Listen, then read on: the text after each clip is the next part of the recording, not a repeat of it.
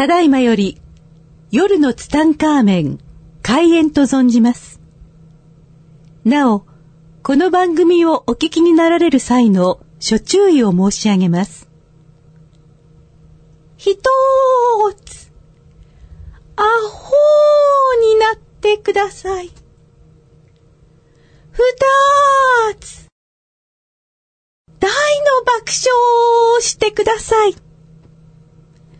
アホーと素直と行動力があら嫌だ。世界を救うと存じます。夜のツタンカーメン、開演に存じます。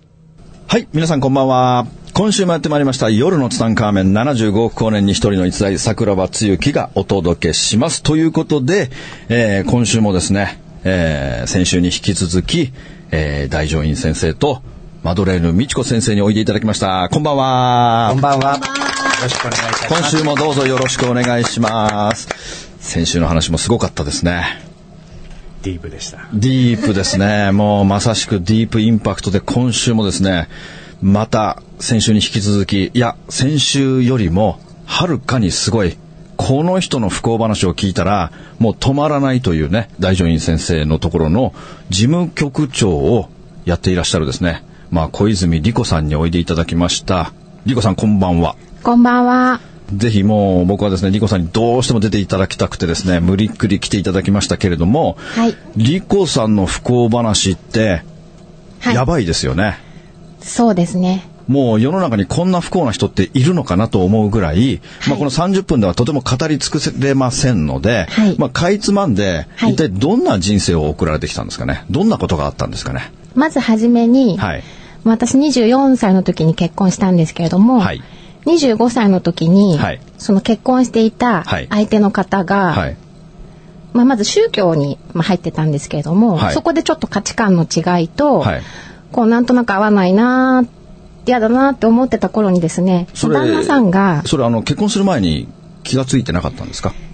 それはなんかうまく隠されてたんであ、すね。隠してたんですか？隠れキリしたんですね。はい。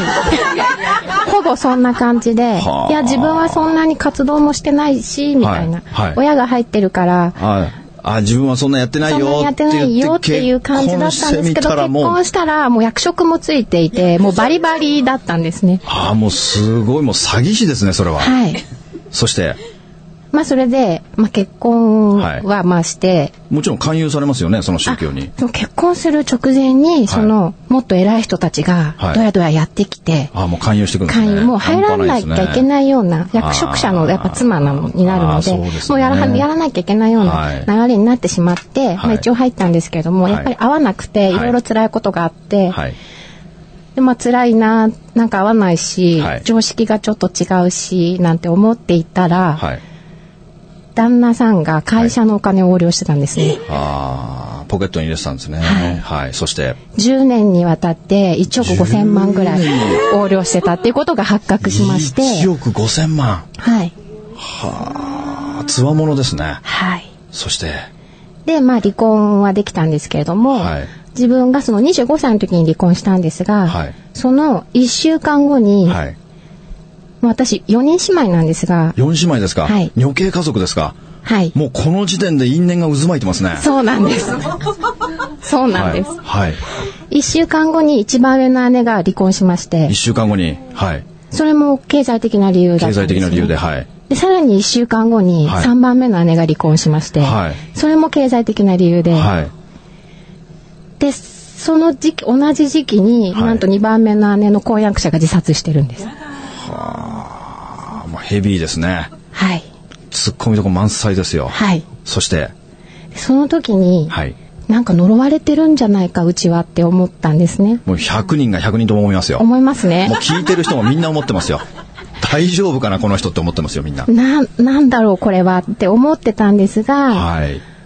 まあ、もちろん、あの、先祖の因縁なんて言葉も知らないですし、知らないですよね。はい。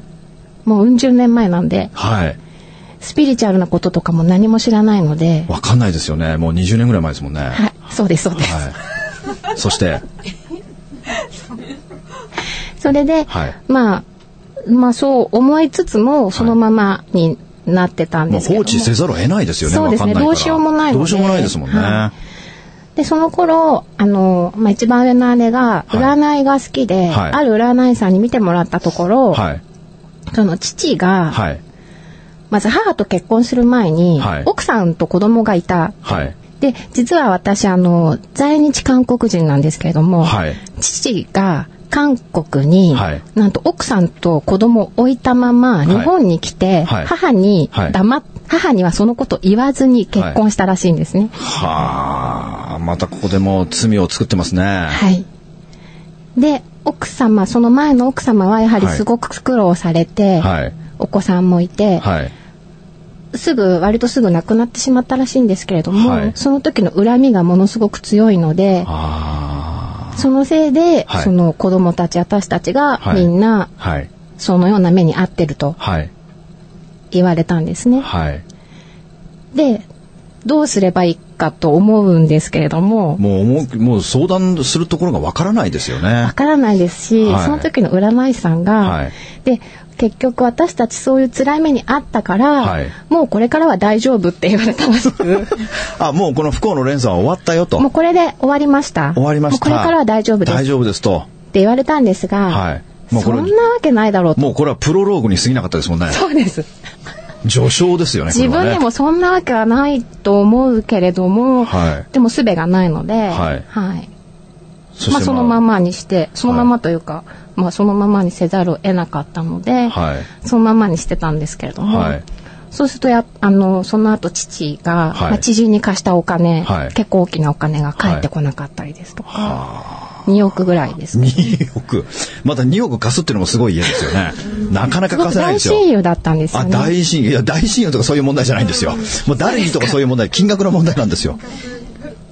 はい、そして。で、それが返ってこなかったり、はい、はい、そうですね、いろんな。まあこのペースで語っていくとね、5年ぐらいかかりますね。長くなっちゃうんで。ねまあそんなこんながあって、もうどうにもならなくなった時に、はい、まあ大乗院先生にこう会うご縁をいただくということですよね。だいぶはしょって。はい、だいぶはしょって。あとなんか喋りたい、こう喋る、喋もうほとんどリコさんの話喋れない話ばっかりですけど、喋れる範囲で、あとどんなのがあります？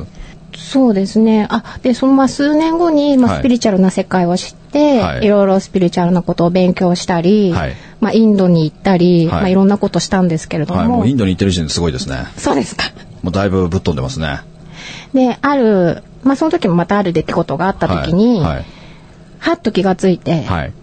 何にも変わってないな。あ何も変わってない自分がこう今までこうインドに行って修行したりですとかいろんなことをしたけれども何も変わってない自分に気が付くわけですね。はい、そこでまたスピリチュアルからちょっと離れて、はい、はい、そうこうしてるうちに今度は知り合いに某宗教に、はい、仏教なんですけど、また宗教なんですね。勧誘されて、でこの宗この仏教は、唯一カルマを解消できるって言われたんです、はい、あそこに入るとカルマの解消ができるわけですね。はい、この宗教だけができる。ああなるほど。でそれで私は、はい、あそうなんだ解消できるんだったらぜひと思って入っちゃったんですね。頑張ったわけなんですよ。頑張っちゃったんだ。1年ちょっと。あ1年間。でも解消できるどころか、はい、割と辛いことばっかり起きて。あまたもや不幸の連鎖が始まるわけですね。そうですね。会社でそのパワハラにあったりですとか、はい、お給料もなんかあんまり払ってくれなかったりとか、はい、で半分ちょっと打つみたいな状態になって、はい、でもその時に、まあ、あの前からお世話になってた美智子先生、はい、大女医先生に、まあ、あの相談を乗っていただいて、まあ、そういうお話をさせていただいて、はい。まあ、弥勒の儀を行っていただくことになったんですね。はい。まあ、先生はよく覚えていらっしゃると思いますけどもどんな当時の様子としてどんな感じだったんですかね？いやもうあの死にそうでした。今にももう自ら命を絶ちたいと。もう死にたいともう死にたいという顔も上に上げられずに。ああもう風前の灯火だったんですね。まずそこに行くのをやめてもらって、はい、顔を上げることを優先にしてから弥勒の儀を行ったんですけども最初からちょっと弥勒の儀耐えられるかなっていうぐらいもう弱りきってたので。憔悴してたんですね、はい、まず一つ一つちょっと切らなきゃいけない縁もあの切っていただいてそれから、はい、大きな原因であるまあ、お父様のまず家系の方ですね。はい、はい、そう一番深かったのがお父様の家系なんですね、はい、最初のお父様の方の家系も、まあ、向こうでは大きな、あの由緒ある家系だったんですけれども、はい、やはりちょっとあの暴君的なですね。まあ、そういったあの影響がありまして、はい、まあ、前のその奥様の方も、はい、ものすごく形相で出てこられましたので、はい、そこを解いてその時に本当にもう一変して、はい、今の莉子ちゃんのお顔が、はい、蘇ってまいりました。はあ、うんもうそれは莉子さん当時は本当そんな感じだったんですか？もう死にそうだったんですか？死にそうでしたね。はあ。あのすごく私よく食べるんですけれども、はい、ご存知の通り。はい。もうギャル曽根より食べますよね。本当に食事ができなくなって、はい、もう喉を通らなくなって、はい、で大乗院先生に調べていただいたら、はい、この喉のところのチャクラがもう完全に閉まってて、はいこの喉のチャクラが閉まるっていうのはなんかどういった意味合いがあるんでしょうか？一つは自己表現ができないというところにつながるんです、ね、はい、あとはその自分の自己存在を自分でも否定しきっているので、はい、エネルギーが内側に凝縮していってしまう、はい、だからこそ鬱になったりとか、はい、また死にたいという気持ちになったりとか、はい、そういったことと関連してます。はあでそれを受けてもう理香さんはもうすっかり別人のように元気になったんですか？もうそのもうすぐに。すぐに？すぐにそのチャクラが詰まってるのは、はい、もうスッと軽くなってな、ね、あなんか通ったっていう感じでもうその日からもう食事はできるようになりました。はあ。そしてその精神的なものはどうだったんですか？そうですね。あのすぐ元気になりましたねやはり、はあ、明るくなりましたね。もう死ぬことしか考えてなかったのが嘘みたいに、はい、もうなんかつきものが取れたような感じなわけですね、ね、はい。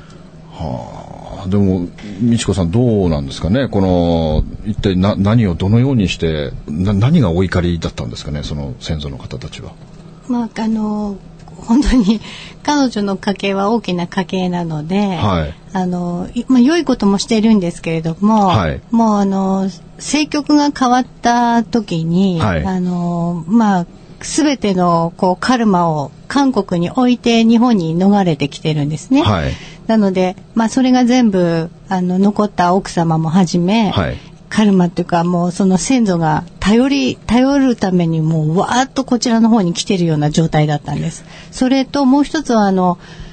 その前の奥様の息子さんが、北朝鮮に行かれてしまって行方不明になってたんですね。えー、でそのことをですね、はい、その、まあ、前の奥様の方が、はい、ものすごくそれも訴えてきてまして、うん、あの彼の方を助けてほしいということも訴えてきたので、はい、まあ、同時にあのお父様の方の家系と、はい、それからその別れた奥様の方の,、はい、あの家系と息子さんのことの,、あの安全も祈願しまして、あのお祈りをさせていただいたんですね。はあ、でもあれですよね。よくあの話の中に出てきますけどもこの国のカルマっていうのがやっぱりあるわけですよね。この、韓国と日本という。そうです。民族のカルマは大きくて、はい、まあ、あの私たちのところにやはりあの韓国の方よくお見えになりまして、はい、あの後でねまたお話出てくるんですけれども、はい、あのリコさんも、はい、あの李王朝の末裔なんですね。来ましたね李王朝。はいでまた。末裔なんですね、リコさんは。はい、そのお話をまた後でじっくりしていただきたいと思うんですけど、それ以外にもやはり貴族で、もう身分を剥奪されて、カラガラに日本に逃げてこられている方たちがかなりいらっしゃいまして、そういう方たちとご縁がやはりあって、弥勒の儀を、はい、あの行わさせていただいてるんですけれども、はい、もうその方たちの時も本当に大変だったんですね。命に関わる方も多かったですし、はい、もう本当飢餓に苦しんでたりとかその過去の繁栄とは裏腹に、はい、もうお金にまつわることですとか、はい、日本に来てからもう事故が続いて、あのまあもうどこに行っても事故に遭って体がボロボロになるっていう方もいらっしゃいましたしやっぱこの大きな民族のカルマ、はい、あの同盟を結んでいる家系もあればずっと戦ってきて敵の日本とは敵の家系もありますから、はい、こういったあの因縁が表に現れてくるんですね。やっぱその李王朝の時代というのはやっぱこうきらびやかなこう豪勢な生活をしてるわけですよね、はい、一方この平民の方たちはこう飢餓に苦しんでもう上と戦ってるようなもう本当にもう真逆の生活をしている中での、この平民たちのこの怒りみたいなのもやっぱあるわけですかね。あります。あるんですね。本当にこれはね苦しいその平民でなければわからない、はい、恨みつらみ、はい、病苦、はい、病気になっても薬も与えられない、はい、飢餓になっても、まあ、あの食料が配られない、はいまたね、すべての特権を全部貴族が奪っていく。こういう恨みや訴えがもう一気に参ります。すごいですね。まあこれはいわゆる民の恨みってやつですね。その通りです。恐ろしいですね、民の恨み。もう、李王朝の時代ですから、もう何億人っていう人たちの恨みをもう一身に背負って生まれてきちゃったんですね、莉子さんはね。李王朝の時に、はい、どうもあのその当時にあの韓国のよくドラマに出てくるような身分制度ができたようで、はい、もうこれは大きな罪ですね。なるほど。で、まあ、リコさんの場合は、自分が離婚した後に、もう毎週、もう毎週、その、親族が離婚していくってももう週刊ジャンプみたいにこの 何なんですかこのおかしくないですか？毎週毎週家族が離婚していくって3人連続離婚してるってこういうのは何何なんですかね？いやもちろんあの占い師さんのお話のように、はい、あの前妻のお父様のね前妻の恨みもあるんですけれども、はい、やはり民の恨みが幸せにの恨みですか。幸せになどさせるかと。うわ、幸せになどさせるかあと、お金もそうですね、お父様はお力があって、あの、さまざまな事業をされて、はい、あまあ、日本に来て相当苦労は最初されたそうなんですが、はい、あの、ある時から成功されて、はい、あの、資産も持てるようになったにもかかわらず、次々と奪われていくんです、ね、そうですよ。結局2億円っていう金額も、まあその親友に貸して亡くなるって、はい、これもまたすごいカルマですよね。まあ、お姉様の元ご主人の事業も失敗して相当な借金を持たれて、はい、それをお父様が保証人になって返済せざるを得なくなるとか。すごいファミリーですね。ちょうどお金が貯まると奪われるという。うわたま、もう、たまるまでは貯めさし、はい、なくなったところで奪う。はい、すごい恐ろしいですね。もうね、経験してこれは何だろうと思わないと運が悪かったとか。もう大体皆さん運が悪かったって片付けてしまいますよ、そうですね。その先祖の因縁とこう紐付けることはできないですよね、うん、こういうことを知っていないと、はい、ぜひ知ってください。そうですよね、はい、だからもう全てに意味があるということですよね、うん、でもまあ莉子さんはそれを受けられてからもそのなんか家族の中のなんかこうトラブルとかなんか不幸とかそういうのはもうなくなったんですか？そうですね。田舎の方にちょっと不動産を持ってまして、はい、それを売却するっていうことがあったんですけれども、はい、ちょうどそれがその話が出たのが義を受ける前だったんですね。はい、でちょっと日にちが間に合わないなって私は心の中で思ってたんですけれども、まあ、正式な申し込みがあったと。で姉がまあ管理をしてたので、あよかったよかったって言ってたら、急になんかその買いたいって言ってた人が、はい、いろんな因縁をつけ出して、はい、まあ、キャンセルになったんですね。ああもうそれで売れなかったんですね。で売れそれで売れなかったんですけれども、はい、でもきっともっといい人が、かあの飼い主の方が出てくるからきっと大丈夫って私は言ってたんです。はい、あの弥勒の儀決まってたので。あもう自分が受けること決まってた、ね、受けること決まってたので、はい、きっとその後はきっと大丈夫だって思ってたので、はい、そうしたら、そうしましたら、やっぱり木のすぐ後に、やはり買いたいっていう方が現れて、はい、すごく好条件といいますか、私たちが、ああの使っていた、その、建物そのままリフォームも何もせずに、建物すごく気に入ったので、はい、もうそのまま住みますと。で不要品とかあってももう全部置いてっていいです。へですごい廃棄するにもお金はやはりかかるじゃないですか。かね、それも全部置いてっていいですし。でも最高の条件なんですね。そうなんです。それで、まあ決まって、はい、まあ胸をなで下ろしたんですけれども、はい、あとその姉の一人が、半分ちょっとうつみたいな状態で、全完全な引きこもりではないんですけれども、はい、家に引きこもりがちだったんですけれども、はい、義のですね10日後ぐらいに、偶然あ一緒に出かけることがあったんですね、すごく明るくなってて。ああもうそのうつのような状態がいいつの間にか元気に明るく元気に明るくなって、はい、私最近すごい元気なの。はあもう私のおかげようですよね。心の中では そう言いました、ね、はい。私が解いたのよっていうですよね。今私なんか旅行サークルも入って、ダンスも始めて、何もして、何もしたのよって言い出して。もう別人ですね。もう別人のようになって、はい、あ、これは義のおかげだなって思いましたね。そこまで変わるんですね。うん、顔もやっぱり本当に変わってました。ああ、やっぱ、どうなんですか？先生、こう、つきものがついてる方たちっていうのは、やっぱ顔つきっていうのももちろんこう違いますよね。全く違いますね。ああ。もうこの30分の個人セッションを受ける、はい、来てくださる方の、はい、来る時の顔と、はい、終わった後の顔がもうあもう別人なわけですね。ね。はあもう本当にもうねあのもう今全国でこうセミナー、まあ、先生たちのね、えー、セミナーを開いてますけれども、まあ、そこで来た方たちが、まあ、そういう個人セッションを受けていただいて、えー、今それをね、えー、日本全国でやってるわけなんですけれども、えー、僕はもう本当ねこのもうお二人本当に素敵なお二人なのでぜひこうお会いしていただいてね話を聞いていただきたいなと思いますけどやっぱりその何かこうトラブルを抱えているとか何かこう不幸の連鎖が止まらないという形でもどうしても僕はこの個人セッションをねまずこう受けていただいてどこに原因があるのかってことをまずこう知っていただきたいという思いが僕はすごくあってね。やっぱそれを受けた方たちというのがやっぱこう事後報告として坂本さんこんなになったんですあんななんだったんですっていうその喜びの声というかもう先生のところにもう毎日もうたくさんきますよね。そうですね。本当に感謝のお手紙も含めて、はい、あのこうなりましたって言っていろんな方があのご報告いただいてます。やっぱそういう事後報告いただくのがこう一番嬉しいですよね。すごい嬉しいですね。あの実際にその後どうなったんだろうかっていうのは私どもはそうですよね。わからないし、あのそれ以上にいろんなことが変化が起きたご報告をいただくので、はい、私たちも毎日そういった奇跡的なねご報告をいただいて本当に嬉しく思います。でもこれをやっていく中でこう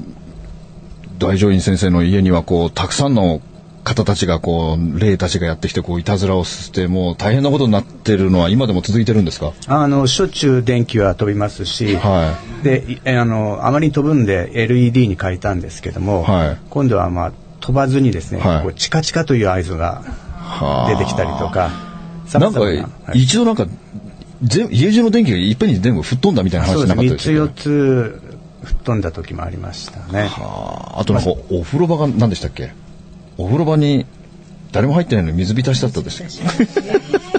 これはどこれはな何のメッセージなんですかね？いろいろあるんですけどももうそういった水に関する問題を持った方が来るっていうことなんですよね。ああ。深いですね。深いです。あとなんか台所に置いといた花瓶が割れたとかなんかああそれで私はこう手を切って血だらけになったりとか。あこれは切られてんだなという。はあ。だから私にそれさせないようにいろんなことを封じようとしてそういうことが起きたりとかします。はあ、もう僕らには耐えられない世界ですけどまあ先生たちにとってはもうそれが日常茶飯事のような形になってるわけですよね。はい、まあぜひ本当にねこれから受ける受けたいと思ってる方たちもいると思いますんでね、あの、ぜひ、まあ、受けていただきたいなと思いますけども、まあ、日本全国いろんなとこ行ってますけれども、あの、どうしてもね、あの、まあ、先生たちは東京ですから、はい、まあ、地方の方で、その地方に行ってない方でも、ぜひ、こう、受けたいとかね、いう方がいらっしゃいましたら、あの、ぜひね、あの、僕の方に連絡いただけましたら、あの、事務局の方とつないでね、えー、もう素敵な小泉理子さんの素敵な話も聞けますしね。まあ、理子さん本当にね、良かったですよね。はい。よかったです。もう全く別の人生ですよね。そうですね。もうそのね、本当お姉さんたちが皆さん今幸せなんですか？はい、多分。あ、多分。全然連絡取ってないの。もう疎遠なんだね。まあそんなことはないと思いますけれども、えー、最後にですね、えー、先生お二方に何かこう一言メッセージをいただけたらと思うんですけれども。もし悩んでいることがあれば、はい、その原因を知るということはすごくその方の未来が開けてくることになりますので、はい、えー、まあ、どんな手段を使ってそれを開くかは別としてもね、はい、まずその自分の過去またはかあの先祖代々の自分のルーツですよ根っこの、はい、どうなっているのか、はい、えー、それを知ることはものすごくその人たちまたはそのご家族にとっては、全く違う人生が待っていると思いますので、はい、ご縁がある方はいらしていただければと思っております。はい、もうぜひね先生に会っていただきたいと思います。はい、美智子さんお願いします。そうですね本当あの精神的なものにしろ肉体的なものにしろ、まあ、病とかあの病気っていう歪みは必ず自分自身にへのメッセージであったり先祖からのメッセージ、はい、これがあの含まれておりますので、はい、またね、本日お話があったように金銭問題ですとか、はい、あの人間関係のトラブルもまあ、過去からの因縁であったり、はい、その土地からの影響であったりもえ必ずそこには何か起きている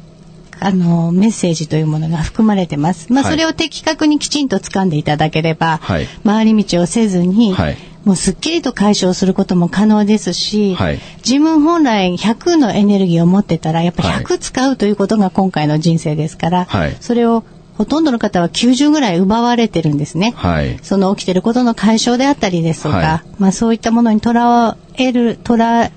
われるのではなくて、はい、やはり自分自身の本来のエネルギーを100%使って生きていただきたいですし、はい、やはり先祖を敬って苦労を受け取って清めるということもとても大事な奉仕という自分の存在を過去から全部引き継いで、はい、未来につなげていくという大きな役割でもあるかと思います。はい、ぜひね、あの皆さんの心にこのことを止めておいていただきたいなと思います。はい、本当にね、ありがとうございました。えー、リコさんもですね、お忙しい中わざわざおいていただきましてありがとうございます。いえ、ありがとうございました。もう本当ミス不幸だったのにね、もう今ではミスハッピーですからね。本当にね、おめでとうございますということでね、えー、今週も、えー、先週に引き続き本当にすごい話でしたけれども、えー、ぜひですね、この話はですね、皆さんの周りの方たちで、えー、いろんなことで悩んだり苦しんでいる人たちがいましたらですね、ぜひこの話を聞かせていただきたいなという思いを持って、えー、今週は皆さんとお別れしたいと思います。ということで皆さんさようなら、ありがとうございました。ありがとうございました。ありがとうございました。この番組の提供は、自由が丘パワーストーン天然石、アメリの提供でお送りしました。スマイル FM はたくさんの夢を乗せて走り続けています。人と人をつなぎ地域と地域を結びながら全ての人に心をお伝えしたい。そして何よりもあなたの笑顔が大好きなラジオでありたい。76.7MHz スマイル FM